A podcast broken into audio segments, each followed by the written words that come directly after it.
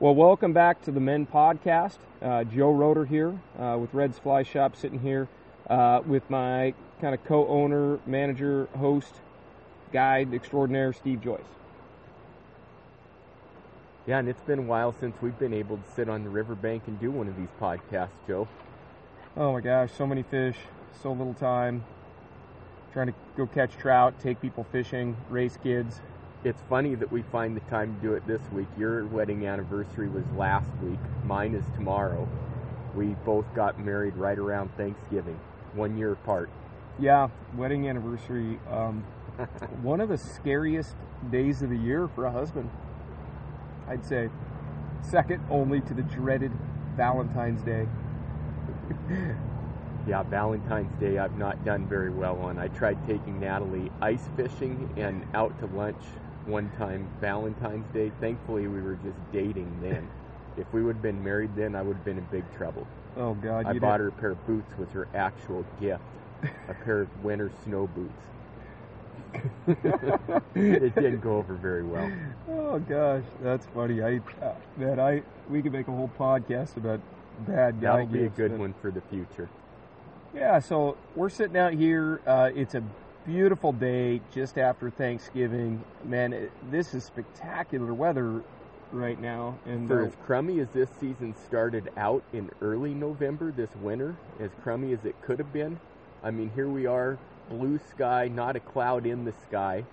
The river is dropping and clearing. It we got a huge rain push last week that, that caused it to go up to 5,000 CFS again. Now it's dropping and clearing. This thing is actually fishing right now. Yeah, we had, we had good fishing yesterday uh, in the short amount of time we're out. We'll kind of get into that on. So on today's podcast, uh, we're going to recap a really fun day that we had yesterday, and it was kind of like the Guide Olympics for Reds. Uh, we didn't really name it or plan it, and it was a heck of a lot of fun though. Uh, we got uh, we wanted to get together as kind of a, just an end of season rally to get our guide team together. We got such a wonderful group of guys that work here, and what we did is well, Steve designed the format, so I'll let him kind of explain how the whole day went. Well, yeah, I mean a lot of our guides are getting ready to kind of pack it up and and go into hibernation for the winter after the Klickitat season winds down and and typically we get some cold weather on the Yakima, and we wanted to do something to bring them together and talk about a few, you know, business things, new programs for next year. And we've always found that the best way to do that is to plan something fun. So we needed to do that. And what we came up with yesterday is the guide showed up here at noon and we went and shot sporting clays. And on the sporting clay shoot, you keep score. We drew teams so that it was a two two member team and they had to partner with one of the other staff to do that. We just drew names out of the hat. The second event from there is we had 60 minutes start to finish to go catch fish and they could float, they could wade, they could do whatever they wanted, but they had 60 minutes from start to finish from the time the gun sounded to be back in the parking lot standing here and uh, which that was a lot of fun. We'll get into the details of how that went and different strategies that came in on that. The third scoring event that we did then after the fishing was the guides brought all of their food and had to cook a guide lunch, something that they would normally prepare right at Riverside. And we had some of our other staff actually judge that.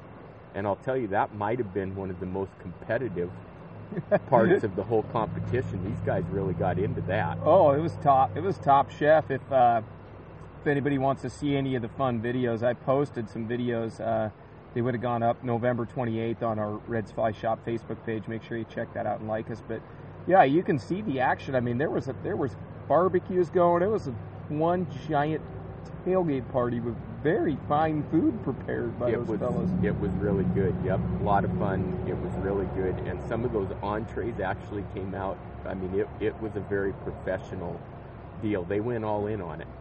Yeah, you uh, you so we when we brought all the food up to the the restaurant bar, the restaurant and the back Eddie bar was closed uh, yesterday when we did this, but when we brought all that food up there, I mean, it looked spectacular. You wouldn't have known a bunch of bunch of rednecks and waiters drinking Coors Light were preparing that food downstairs because it did. It looked like it was the presentation was awesome. It was That's- high. It was highbrow. That's for certain. And then the final event that we did to, to top it off is casting. Yeah. We do that often out here. It's important that all of our guides stay sharp on that. The one twist that Joe pulled out for that yesterday is he pulled out the Echo Gecko rod to cast with. Yeah, the kids' rod. that was good fun.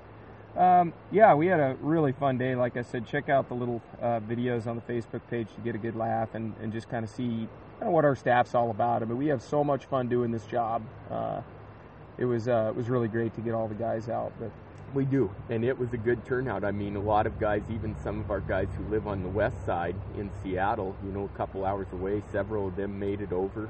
And I mean, there were only a handful of our staff that didn't make it, and they, you know, tried to do everything they could to make it. So it was really popular. I think that in the future we're going to have some some additional client opportunities with a format similar to that. Yeah, it was it was a, like the guide triathlon. You know, we went and shot shot shotguns on the Clays course and came back, fished for an hour, start to finish. We'll get into the details of that. a lot of the uh, guides on the clays course you know i mean guides by nature if you're going to be a good fishing guide it, you're going to be you're a competitive individual to start with there's no two ways about it when you're out fishing with clients it's not that you're keeping score but you're of, of who's in your boat you're not putting a lot of pressure on clients to catch fish because you want to put a lot of fish in the boat. But you definitely you're looking out the corner of your eye at the other guides who are around you and you don't like it. No matter if you have two two clients in your boat who are brand new beginners and never held a fly rod before you just don't like it when you see another guide catch a fish around you and and you might see some of these guides start pulling the oars a little bit deeper and a little bit harder when that happens Oh, for sure, yeah. No matter how long you guide, it, you're still competitive. You get to go. I mean, the river's like your course, right? Your golf course, your racetrack, or whatever. You get to go play that course every day, and uh, yeah, it was it was fun. It was a really fun fun competition. So the Um, Sporting Clays course here, we have seven stations up there. We shot a 25 shot round, and there were a number of guides that put in, you know, pretty good scores on it. I mean, the leader Cam shot 22 out of 25. I think so, yeah. Yep, and he uh, dropped a couple targets. There were a couple other guys probably that were over 20. Yeah, you were right behind him. Yeah, and I dropped a couple targets on it. I missed one duck, which the duck station in that sporting clays course should be the easiest target on it, and it's just like missing a short putt in golf. You can't get it back, but your score is forever, forever ruined from oh, it. yeah. And and it, it if you aren't mentally prepared for it, you can't let it ruin the rest of your game then, because the doors could come off at that point, and and that's what could happen really easily with that. But yeah. those guides really got into the, the sporting clays part of it. I mean, the nice thing about sporting clays, those of you who don't know what sporting clays is, it's golf with a shotgun. And the nice thing about sporting clays, I mean, there were 15 of us in there yesterday, and we were done start to finish in about an hour and 15 minutes. All of us had shot a 25 shot round in an hour and 15 minutes, probably. Oh, it's so much fun. Every time you go do that, you just your only regret's not taking more shells. And, and not doing it enough that you actually can improve with it, start getting better. And I was really shocked at uh, how well some of the guides that don't shoot did. They, I mean, everybody's breaking targets. I mean, they're so competitive. I mean, they're in hyper concentration mode, right? Uh, even some of the guys who don't shoot did quite well, but uh, our, you know, two top hunting guides, Cam, you know, Cam guides probably the most for us upland, and uh, Curtis was right behind him, and you, at like 19, and you shot like 20. Yeah, Is that right? 20. So, yeah, and so our, our three top scores were hunting guides, um, which I thought was quite fitting, uh, which is good. Yeah, that was a ton of fun, and then uh, and then we came back down and uh, went into the fishing. So we'll talk about fishing next. So then the fishing part of it, we showed up back in the parking lot. Everyone got waitered up, and the rules on the fishing were that we started the timer at 60 minutes right standing in the parking lot. You could go wherever you wanted to go fish, which all of these guides obviously are pretty familiar with this river. It was actually kind of neat because this river did go up to 5,000 a few days ago. So it's dropping and clearing right now, but it's not at a point that this time of year you would predict it to be at. So a lot of the low water winter lies were not accessible for guys yesterday. Yeah. And which was kind of nice because it uh, made some of these guys think outside of the box a little bit. So 60 minutes is not a lot of time though. I mean, it, uh, you know, a lot of guys were planning on floating originally, but then as soon as they got the rules format and, and kind of considered what was at stake, they didn't decide to go put a boat in the water because with the rules were that you didn't get your boat in the water and get to go shuttle before the competition started. If you were going to go do a shuttle and put your boat in water, that was part of your 60 minutes. And the boat had to be at the end of 60 minutes back on the trailer sitting in the parking lot here. Yeah, I screwed that up bad. So, yeah, there were two guys that uh, did not register scores in the fishing part of it because they didn't make the deadline. Only two guys didn't make the, the check in Yeah, deadline. that was that was my book. Yep, well- the weigh in part of it. Yeah, I think we got hustled by Curtis and Ricky, which Ricky was one of my partners, and what we did was uh, we had teams. So I was Ricky's partner, and, and Steve is Patrick's partner, for instance. We all had partners. But you can't go fish with your partner because right. we, we would be subject to scrutiny by the competitors. So we actually That's had to right. fish with one of the competing teams. So I fished with Red's guide Shan Sedgwick, and I was his official. He was my official. And then who'd you fish with? I fished with James.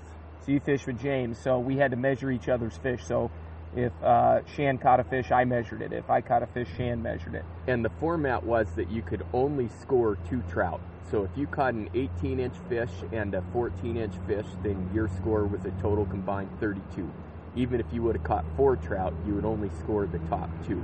Yeah, so it it made you think a little bit about whether you wanted to, you know, just go big flies and big streamers, or if you wanted to nymph, or you know, rethink your strategy. But you know, a total of 40 minutes of fishing is not a lot of fishing. You know, Not a the- lot. by the time you get to the water and and and maybe a fly change or two, I mean you're cut pretty good. But I floated from uh, it was Shan's idea. Okay, I supported it and I blew this, but we floated from the upper end of the Reds property, to the lower end, which is about a quarter mile.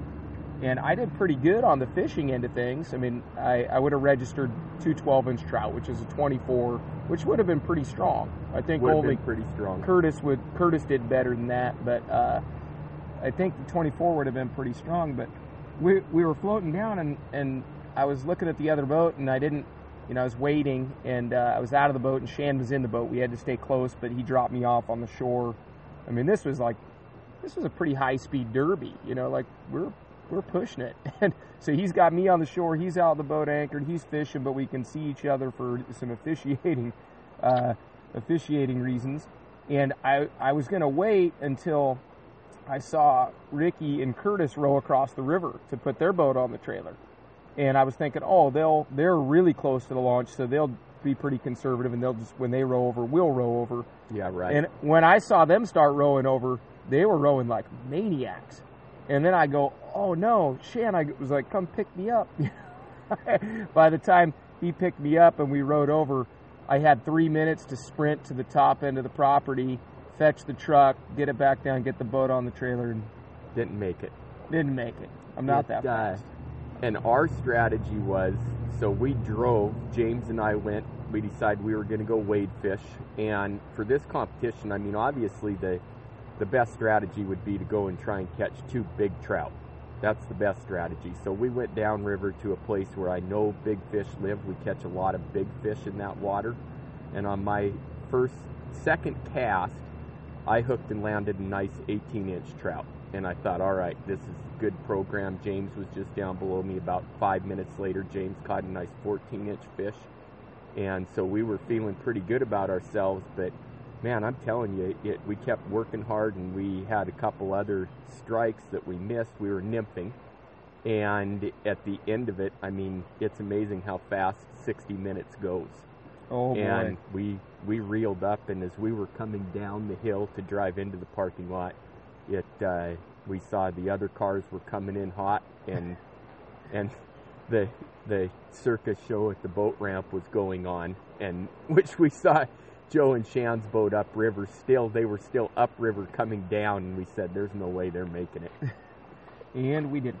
We were we were surprised Ricky even actually got his boat out in time. Frankly, Yeah, there was a lot of jockeying for position there. I mean, Ricky had he was my partner, and he'd blocked the boat ramp to begin with, which you weren't allowed to launch your boat before the 60 minutes, but nobody said you couldn't park on the boat ramp. it, that was big time savings for him. Yeah, big deal. And uh, anyway, yeah, I totally DQ'd us, and it didn't matter anyways because Ricky went down there and rowed Curtis into like five big fish, so he was able to high grade and, and place like a 17 and a 16 inch trout, which uh, on the app, trout score, yeah. yeah, that's a great trout score. I mean, those are those are fabulous, and those are taped fish too. By the way, they're not like, hey, I caught an 18 inch. Yep, in the water and taped was the rules, and they taped them in the nets. It was it was pretty cool, cool format, frankly. Yeah, and uh, but tell me about your your strategy. So you you went nymph fishing. You drove the highway to a very specific spot. Yep. Um, I think yesterday was pretty cool because the Yakima River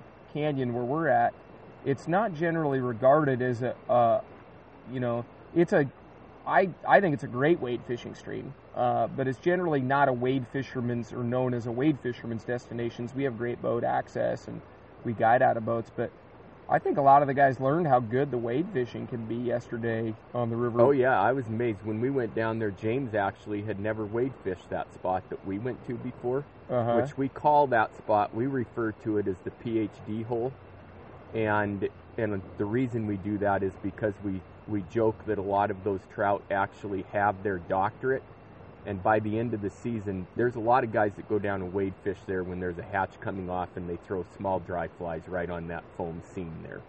And we joke that by the end of the season, those trout could probably tell you who tied most of those flies that you're fishing with. So Yeah, it's that's a- not not an easy spot to, to go and catch fish, but definitely a lot of big fish live there. And I mean, this time of year, after the river had gone up like that, we figured that was probably a pretty good spot to go. But the ironic thing about it, we had our waders on, but neither one of us actually stepped foot in the water there. We were walking the bank, fishing from dry ground. Gotcha, dry wading. Yep. Yeah, good good technique. individual rock pile and you know river dropping and clearing like this i mean you know pat stone and san juan worm are what most guys i was looking paying attention to what guys were tying on in the parking lot before they were going out there was a lot of dirt snakes and and pat stones being Yeah, which, tied on which for us in the fall, we generally don't fish San Juan worms and, and stuff like that very often. We just don't get much for fall rain. It usually falls in the form of snow in the mountains, and the river stays really low and clear. But we had a pineapple express blow in last week. The Yep. river swelled up for us. Um, a lot of bank erosion happened and you know those fish saw a push of worms Yeah, and you know, for those that don't frequent the river or just want to know more about the river, we're talking about the Yakima River Canyon. We like it at around 1,500 cubic feet per second in flow um, at the Umtanum location. This may be nothing to a lot of you folks listening, but when the river the river quadrupled in size uh, there about 10 days ago, and it went up really fast with the rain, and then the cold nights made it recover and drop really fast. And when that river drops like that and clears, uh, that's a great time to. It's a very strategic move. Is just to fish worms. That bank erosion brings them in, and trout like worms. Um, so, so you went San Juan worm and and, and san juan worm nymph? pat stone yep Yeah, you went. yep james james and i both did Yeah, just trusty, reliable patterns. Didn't try to get fancy or do anything too too crazy. Nope, but it's even funny at that point how absorbed you get in the fishing because both James and I had set our timers at 60 minutes, and fortunately, I'd set an alarm at 10 minutes to go off. And I mean, I was thinking in my mind we were going to go hit one more spot. You know, we were going to hit this spot for for half hour, 20 minutes, and then hit another spot on our way back to the shop for a few minutes. And next thing you know, my alarm was going off with 10 minutes left that we need to reel up and get on the road back to the shop. Yeah, I should have done that. Uh, But then a lot of the other guys, so we had guys throwing streamers yesterday. Brian threw streamers yesterday. I think that uh, Noe threw streamers yesterday. and you know those guys fishing streamers, they all caught fish. And Brian caught, you know, a nice 17, 18 inch fish himself fishing a streamer too up at the rock slides. Uh huh. Gotcha. So, Yeah, so I mean, yeah, so you were talking about dry wading. What advice, you know, let's just say somebody's, you know, on a river, we're going to talk about strategies for fishing the fringe months, which Thanksgiving for us, that's a fringe month. You know, from November 15th to December 15th, we're not quite in the dead of winter yet. Um, what advice can you give people uh, fishing trout rivers during that time of year? On, well, I think foot? I think one thing that's a really important is you need to pay attention to current speed because these fish like those riffles, that highly oxygenated, faster moving water in the summer months when it's warm out. That's where most of the oxygen is at, and especially the big fish need that oxygen in those warm months. By the time we get into the winter season and water temps cool down like they are right now, they're backing down from the tops of those riffles and runs into the tail outs or the you know deeper part, deeper, slower part of the middle. So that's the first thing is you need to focus on the slower, deeper water in the winter months and don't move all the way up to the rock pile at the top of the run. Move down to the bottom of the riffle almost to where that seam that, that that rock is making is disappearing in the current, where it's flattening out and it's getting smooth. yeah, Not fishing. Pay attention to the texture. You want the smooth, slow, smooth water is what you want, not fast riffly. Yeah, and, and uh, yeah, I, I agree with that. You know, you're going to look where there's minim, probably minimal chop. If you're looking at something from a distance or you're maybe on the road, um, a lot of rivers people are fishing. They're either going to hike a high bank or maybe even drive the road a little bit and identify where they're going to fish from the comfort of their warm vehicle. Uh, Exactly. nice thing about road fishing, and there is a ton of it in the Yakima Canyon here. I mean, that's the thing is every single rock pile that you caught a fish on in the summer months, those fish are probably still there. They're just moved down a little bit further into the slower part of that run. And if you're fishing by yourself, I mean, we went to that one rock pile yesterday because there was enough room for both of us spread out there.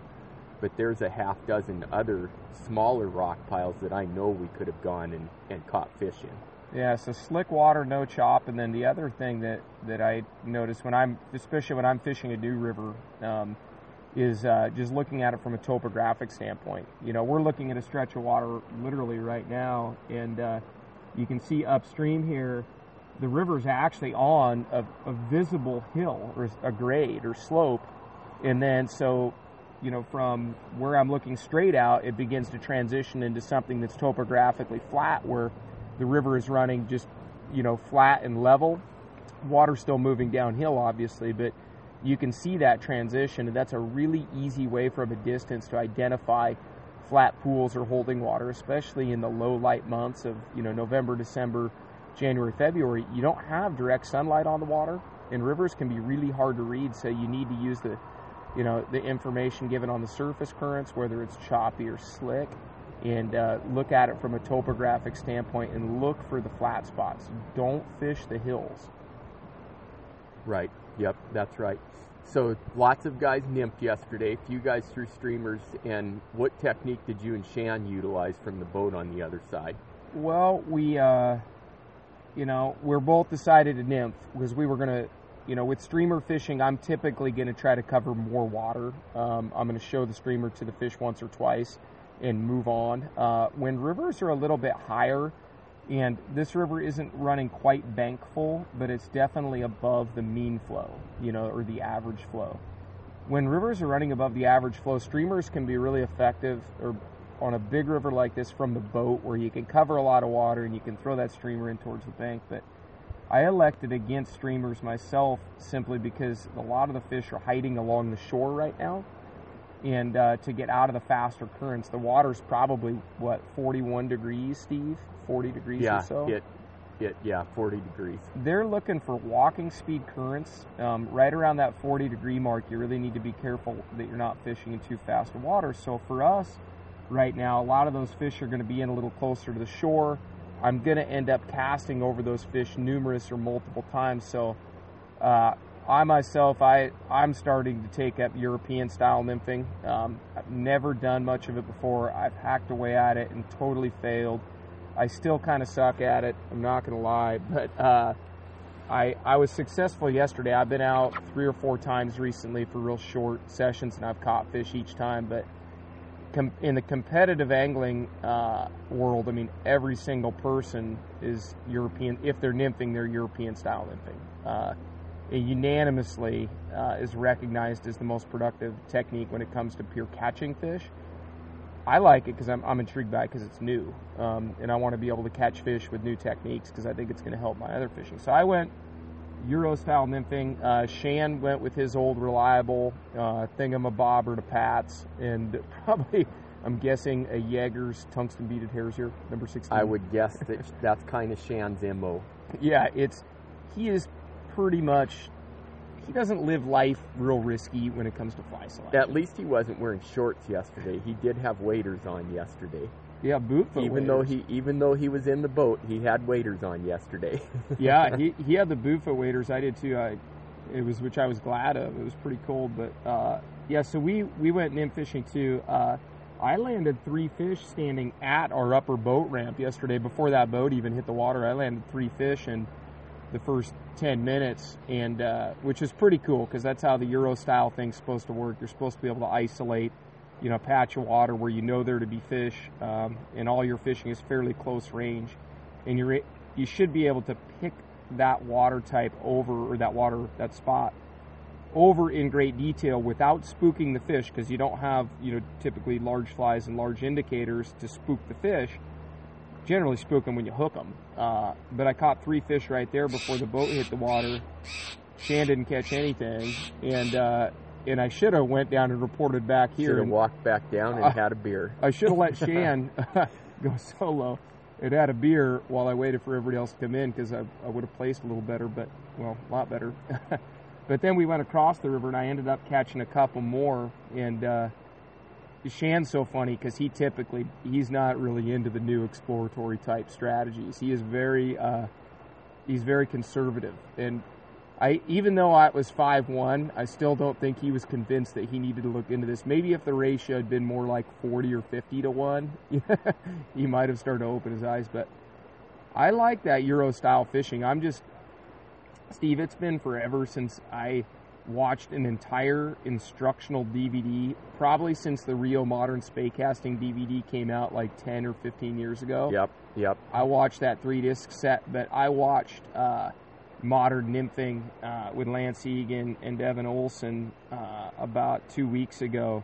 And I got to tell you, I soaked up every bit of it. I was like, man, this is really I- intriguing. You know, the, your flies do different stuff under the surface than you think they're doing. And they have some a lot of underwater video on that DVD that's really explanatory about you know different strategies I really hadn't even thought about before, and and an understanding of how flies work in current that's pretty enlightening. I, I got to say I'm excited to to try this out. I guide out of a boat a lot, and European style nymphing is not typically done out of the boat, so I think that's been preventative for myself learning it. But from a personal angling standpoint, I'm pretty stoked to be trying something new and having having some success.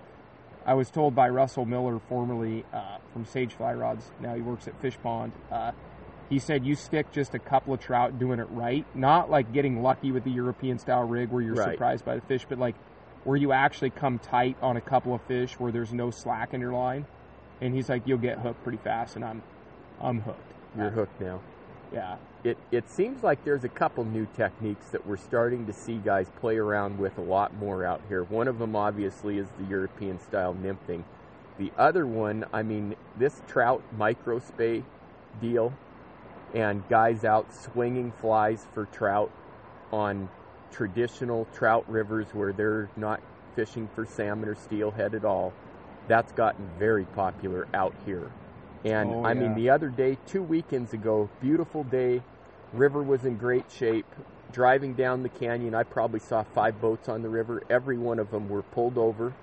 Two guys out of the boat, three guys out of the boat, and spaced out and fishing trout micro spay on the Yakima. yeah, I think it's such yeah, a I mean it is it is a great way to fish. I love it, and and I've been doing a ton of it. I'm surprised that none of our guides did it yesterday. I had my trout spay rod rigged up, but once we really did the numbers and, and figured out how much fishing time we'd get, we decided to go and bobber fish. Yeah. What uh, you're throwing a, if I remember right, a little heavier trout spay rod. No, no, I'm throwing the two weight Yeah, little okay. one, sage one, the sage little one two weight, and I mean having a blast with that thing. And I mean, I bet I've had ten clients cast that rod, and probably nine of them have bought sage little ones after Yeah. afterwards. The other one I think bought a Winston. He Yeah, that's the- Winston guy. that's the 2109, the 10 foot 9 Yep. inch two weight. Yeah. Yeah, I- great, great rod, and it's amazing what you can do with that thing. what line are you throwing on that? The commando head. Yeah. So the 13 foot commando head with a, I mean, I'm throwing 10 feet of T8 on it then, mm-hmm. and an unweighted fly is what I typically fish, a very thin profiled, unweighted little seal bugger is what it is basically. It's that, you know, the little Hale Bopp leech works good, and it's, it just is a lot of fun to fish that thing. It's a lot of fun to catch fish on it. It, it is, yeah, and that lightweight fly is really fun to fish too. You know, when uh, most people think about streamer fishing, they're thinking, you know, great big conehead buggers, chuck and duck style fishing. And it is so peaceful to throw an unweighted fly and feel it slither over the boulders. Like you Yep. can actually make contact with the boulders with your sink tip. Yep. But that seal bugger, uh, that little unweighted Hale Bopp, slithers over those rocks. And it is so much fun to present that either on big water where you're casting further or just executing short casts with that commando and sliding it over the rocks in rock piles. It for sure. It's amazing. I mean, I was very skeptical. You know, it. I've enjoyed Skagit casting. I like it. I was when these commando heads came out and the head length was getting shorter and shorter and shorter. I was very skeptical, and I thought there's no way in the world that you can throw a 13 foot head and you know have it cast and load the rod and be enjoyable and pleasant. And I mean, I'm blown away by it. You can turn over heavy flies if you want with heavy tips, and it's amazing what it does. Well, and you can make a short cast. I mean, Yeah. it's the, one of the most unpleasant things about spey casting is trying to take a 25 or 30 foot head and make a 20 foot or 25 foot cast. You know, where you've got your head, your sink tip leader. That's not very much fun. I want to be able to make a you know 25 foot cast and have the whole head out. Yep. And, uh, and Not just that, but the other thing with those short heads is, you know, switch casting. A switch cast is not an easy cast for a beginner to make. You have to get your angles just right on it to do that, and you know, keep it from either wrapping the fly around the tip of the rod or putting it in the back of your head. And with those short lines, I mean, you know, the nice thing about a switch cast is it's just so quick. You're so efficient from the time you finish one drift and you're starting another one. It is just, it's so quick. I mean, a snap T following up with another off shoulder cast takes a lot of time. At the end of the day, I bet your fly might be in the water. If you switch casting instead of having to do a snap T with follow up cast on the end of it, whatever your tack handed or or off your strong shoulder, I mean the amount of time that your fly is in the water fishing at the end of a day is probably 25 to 30 percent more time in the water. Oh yeah, and uh, and just for folks that don't understand what a switch cast is, basically you're just talking about no no anchor step. Yeah, So exactly. you're taking it right from hang down and punching it back out at you know 45, 50 degree angle or whatever your skill set allows you to do. Um, how much direction change can you do with that, Steve? It, I mean, you can get you know close to close to 90 degrees. I would say if you've got a 13 foot head on the end of your line, Mhm. I mean, you can get close to 90 degrees direction change on that thing. You can go from downriver angle to straight across from you with with just a pickup and a fire it. Yeah, and that's really fun when you're just fishing the head or prowling tougher spots too, where Exactly. where you're not you don't need to shoot.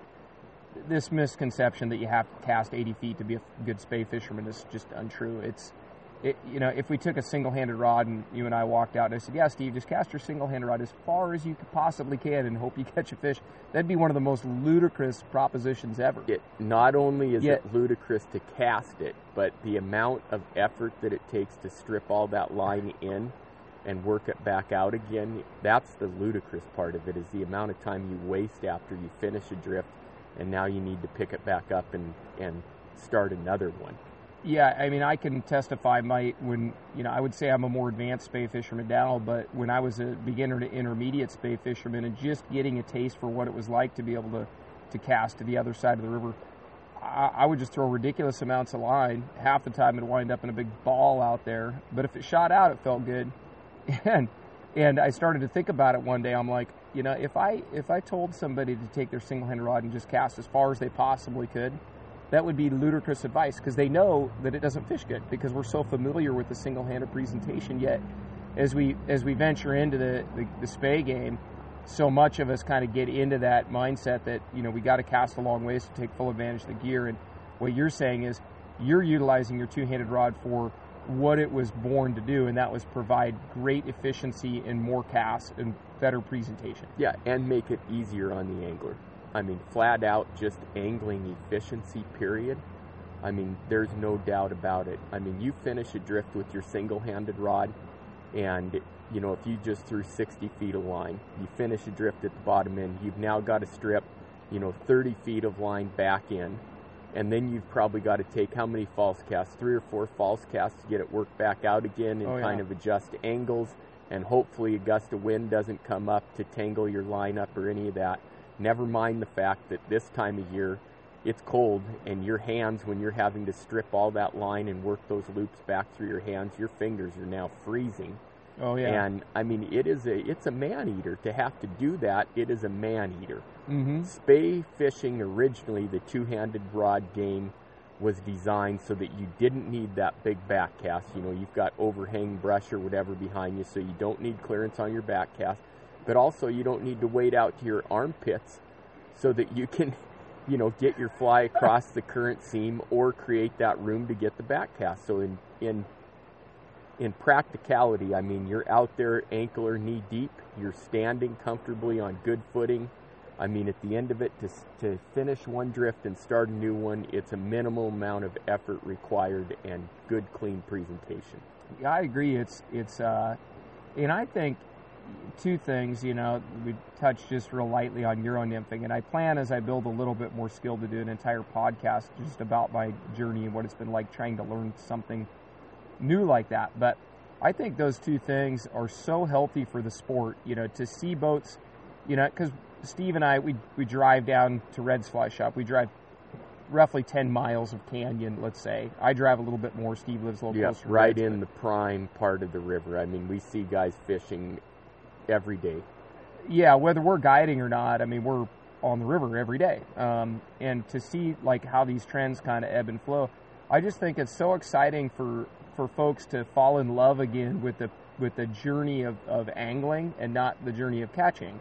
Because a lot of those boats that are we're seeing pulled over or fishermen we're seeing gear up with this type of gear, they're fascinated and enamored by the how the cast really defies physics. It's amazing when it takes flight. They like the efficiency they like hitting the sweet spot of the rod and getting that cast, and also the adventure of trying something new. And it's not to the detriment of our fishery. Um, they're not just trying to simply catch as many trout as they can every time out, but they're partaking in a fresh adventure. And I love seeing people get back out, get out of the boat, and get on foot too. I think that there's so much value in that of being in the water, and this might sound corny or sappy, but you have a more intimate experience with the river when you get to feel the current on your legs and you're standing in the water and you get you get you maybe get cold feet from time to time. I think people's angling experience uh, is definitely heightened when they spend some time out of the boat, standing in you know, standing in nature like that as well. So I or think, or and even breaking a river like this down. I mean, a lot of times if people are coming out to float a river for the day, they're looking at that river from you know point A to point B, whatever section they're going to float. They're looking at eight miles of it. When you're wade fishing, you narrow your focus down, and now you're you're approaching it in terms of individual rocks or Correct. or Wow, foam yeah. bubble lines or any of that. And I mean, it's just a whole different mindset. And frankly, you know, I think it's a very healthy perspective for an angler to, to actually reduce their their focus down to that level, where now you're looking you're you're looking at this river in a much more detailed capacity than what you were when you were coming out to do a day of floating. Oh man, that's really well said. To actually feel the rocks under your feet and appreciate, you know, um, you know, co- you know things like cobble size. You know, things that guides or you know highly experienced anglers can look at. But you know, if you go to a new river and you actually get to stand in that gravel or stand on those boulders and actually understand how that river's working over those rocks and things, I think it's critical to learning a river um, and getting to know it.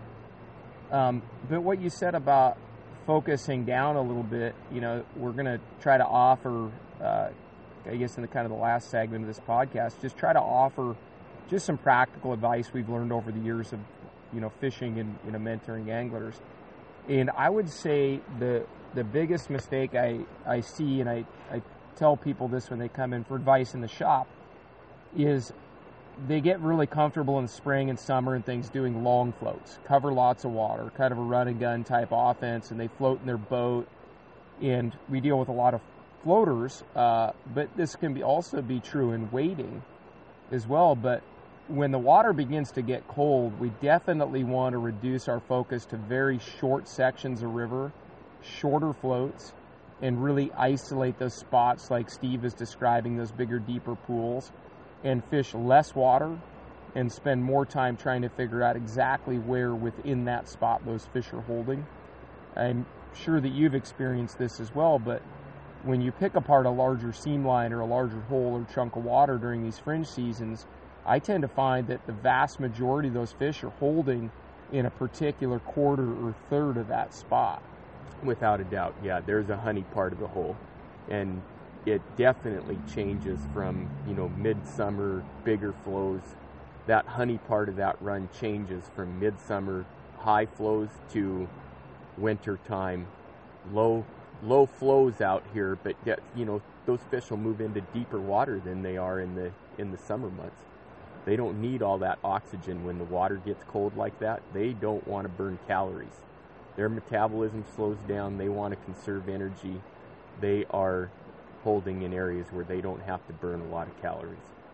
Yeah, maybe this sounds crazy, but I, I think that some of those bigger pools, you know, where uh, you know if you were to diagram a river bottom, you you know you've got your run, let's say, which is numbers don't mean anything. Say it's two to four feet deep. You get two to four feet of water just kind of spilling into this pool, and then it fades down to six to ten feet deep or whatever the numbers are. But where that pool forms, I I think there's got to be some interflow or some springs that come in in those deeper spots because um, it's really bizarre. Sometimes you get into those pools and you spend two hours trying to figure out where, or an hour or whatever it is, trying to figure out where the fish are holding. And then once you find where the, those fish are holding, it seems like almost every fish in there could be in the, that particular spot at that time. And I've got to think that there's other current flow coming in out of the ground in certain areas of those bigger pools. Yeah, definitely. And and who knows? I mean, it'd be interesting to scuba dive some of that stuff, but you know, feeding fish, I think when fish are on the feed, they're going to move into some zones where, you know, you catch more fish in that particular spot because they come into those spots when they're ready to feed. True. They may go rest somewhere else, but but when they're on the bite, they're moving into to those areas then. Yeah, I think there's a combination of inter, interflow that takes place because they need that thermal refuge during the winter. Yep. Um, the shallower water is going to be your typically your coldest water where it's it's reactive to the surface temperature and man just in the time steve and i started this podcast we pulled up some chairs along the river and it felt like hawaii we are sitting in the direct sunlight on the beachfront and now the shade line's a good 20 feet behind us i feel like we've been transported to the dark side of the moon uh, It's it got cooled chilly. down out here. It It got is chilly, cooled but- down out here.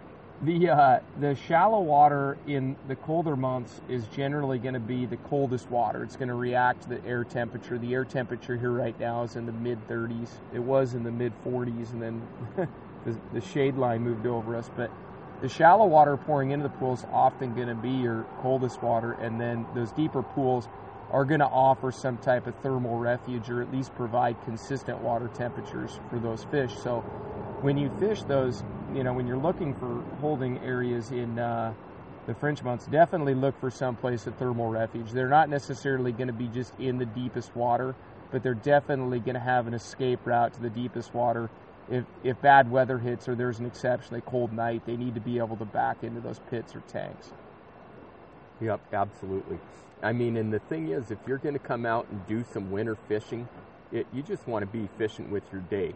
I mean, number one, it seems like our winter season out here, the bite is good from about 11 a.m. to 3 p.m. That's the prime time to be out here. You don't need to plan to be on the water at 8 a.m. it that is just not the most productive time to go fishing in the months of you know late November, December, January, and February. 11 a.m., 3 p.m.